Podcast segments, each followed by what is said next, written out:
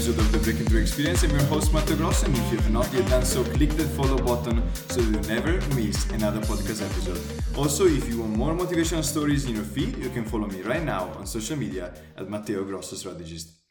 September is a month where everyone starts either working or looking for a job if you do not have one yet. And once you discover your passion, it is time to monetize it. And since most of you will probably go for a corporate job, I decided to record an episode where I give you some tips and tricks. If you want a corporate job, you have to go through a selection process. I don't care if you graduated from Harvard, you will still need to go through a few selection steps. It might be easier, of course, but you still have to make a minimal effort. So, what are the typical interview steps you will have to uh, go through? Well, first of all, when you apply to uh, a company, to a corporate uh, multinational corporation, there is always a phone assessment with the human resources. This uh, step is pretty easy. They will ask you a lot of questions, and this is also the time for you to ask a lot of questions about the company to make sure that everything is clear when you access the second and the third steps. The second step is a role related knowledge interview with uh, usually with a senior associate or with a manager. You'll be evaluated on your skills, and this is typically the toughest uh, um, interview in the corporate world. And the reason is that you will be evaluated on your skills. They will want to assess if you have the skills needed to perform on the job. So, if you applied for a sales position, a typical question will be um, I will pretend I am a client and trying to understand my needs and try to sell me something. Okay? If you pass this interview, you usually have a third interview, a culture check with a manager or a vice president. In this third step, you will be evaluated on your values. Now, once they, they know, they assess you have the skills, what they want to understand is does this person have a great personality? What kind of person are we hiring? So, for instance, they might ask you questions such as if a colleague of yours disagrees with you, what do you do? Okay? To understand your values. So, do you remember that the passion is where skills and interests intercept? Well, when you interview, your employer will assess your skills and your values, but not your interests. And why is that? Well, the important thing for an employer is that you are a decent human being with good values that can do his job well with the right skill set. The fact that you love doing it is not a priority. And it, it is therefore up to you to find the job you love. And of course, if you apply for a job, for a position, the assumption is that you have an interest in that job, right? So they take it for granted that if you apply for a job, you're interested. So make sure you never apply for a job selling your skills, but then you dislike the work, right? So, first of all, you have to understand yourself. Self awareness is the greatest skills. If I could give a gift to any human being on this earth, it would be self awareness. Why? Because when you know yourself, you can also better understand other people. And when you apply for the corporate world, you have to understand your passions, as we discussed uh, a few weeks ago. So you want to understand your skills and you want to understand your interests. Now, when it comes to skills, you want to understand both your strengths and your weaknesses. Your weaknesses are very important. And then, for both strengths and weaknesses, you want to divide them in hard skills and soft skills. So, more quantitative skills and qualitative skills. Okay? So, you have to match your passions with the requirements in the job description. And then, once you figure out your values, you match your values with the core values of the company. If you need to get clear on your values, um, you can take a test online. There are a thousand free tests on your values um, so that you have a baseline for, uh, for reference. Okay? So, as a recap, strengths. If you don't know what you're good at, ask your friends, hey, what do you think I'm, I do well? Okay? And you divide them in hard skills such as negotiation and soft skills such as uh, communication with a portfolio of clients, for instance. Then weaknesses. take your failures and understand what you are not good at doing. That is very important. Look at them constructively to understand what you're good at what you're not good at, rather than beating yourself hard for your failures. Your failures teach you something, right? So defining what you're not good at is the first step in defining who you really are and what you're really good at. So you might say, oh, I'm not good at hard skills, financial analysis, or soft skills, so problem finding on sales, etc. And then you check out uh, check out your interests. So I want to work closely with your clients, uh, but I dislike data analysis, discovering information, supporting decision making with data, not my interest. Okay. And finally, check the values. You want to know if you're customer obsessed, like Amazon, right? You want to become the you want to work for the most customer centric company in the world. Uh, maybe you uh, like diversity. You think that the, um, for instance, our differences make us stronger. Uh, or maybe you want to work at the company that has a high performance culture. So the best employees should be rewarded, right? So once you know all of these, anytime someone asks you, oh, there is an opportunity, you simply ask yourself two questions. Number one, are my passions aligned with the requirements listed in the job description? And number two, are my values in line with the core values of the company? That's it. If the answer to both questions above is yes, you apply. And before applying, I have three tips that might be helpful for you. Number one is to look for referrals and look up current employees online. Check their LinkedIn, social profiles, portfolios. Do these people seem like your people? Remember then that asking for a referral is super, super important because your application will stand out. If a company has enough referrals, they will not even look at the other applications. This is what we used to do at my company.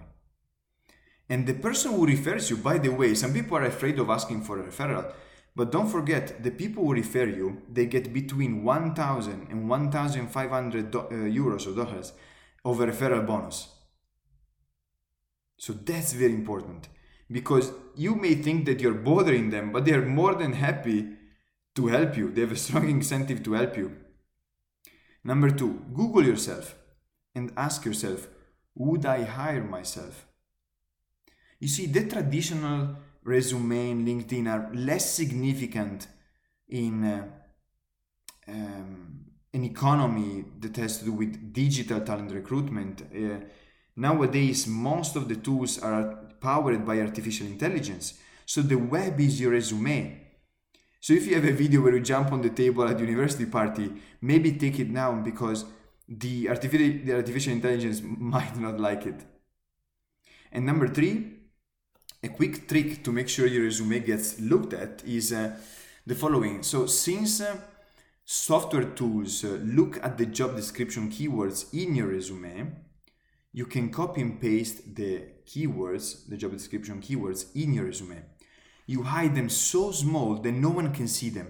You make the font white so that no one can see them. But actually, the system will see them and pass your resume to the second screening, okay? Another thing that I used to do very often, and it works like a charm, is going to company fairs and ask the first question. There's always a moment, right? Typically at the end when the host asks, Are there any questions from the audience? And this is a fantastic opportunity for you to ask a smart question and stand out from the crowd. Unfortunately, most people don't know how to ask a question.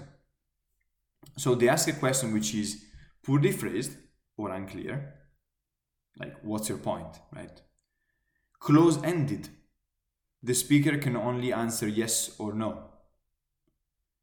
Or too long you know if a question is too long because the speaker will be obliged to say i will start answering the first part of your question because it's too long. Rhetorical. Is water wet? Of course it is right? It's like asking a ceo do you think that uh, having high performance employees helps your company thrive? Of course. I mean no question about this. And self promoting never start a question with i think because it's not about you so, how do you ask a, a great question? There are two things that uh, I always used to do. Number one, thank the, the company for the presentation. Even if you didn't like it 100%, just thank them. It's a politeness. And number two, Ask a question which empowers the company to elaborate more on what they do. Shine through them. Give a hint about your experience. So, for instance, you could say, um, yeah, I do have a question. Thank you very much. A beautiful presentation. Uh, I wanted to ask, as someone who studied in multiple countries and values diversity, I was wondering how many nationalities you have in your office and uh, what are the activities that you organize for this diverse diverse workforce. Right? So it shows that you have a very international background. Also, you value diversity but the company will be way um, more than happy to to answer the question because they can showcase what they do for the workforce okay? Now in the second part of the podcast we will have a look at interviews how to ace interviews and what to do after the interviews which is also very important. So let let me start from saying this. Very rarely you sell a degree. If you arrive on the job market thinking that you are so much better than anyone else just because you completed the Master of Science, you are mistaken. Because skills are relative. Interviewers often hire for aptitude, not for degrees. So, in an interview, remember that you sell your story and your skills. More precisely, people will fall in love with your story and will hire you because of your skills. So, how to tell a compelling story? My suggestion here is to not uh, don't read your resume because it's boring, very boring. Picture yourself instead using the rule of thirds past, present, future and tell the interviewer something which is unique, emotional, and memorable. And finally, launch some hooks people can connect with. So, for instance, if you say, I'm a Londoner who plays the piano, there are two connection points the piano and London that you can discuss.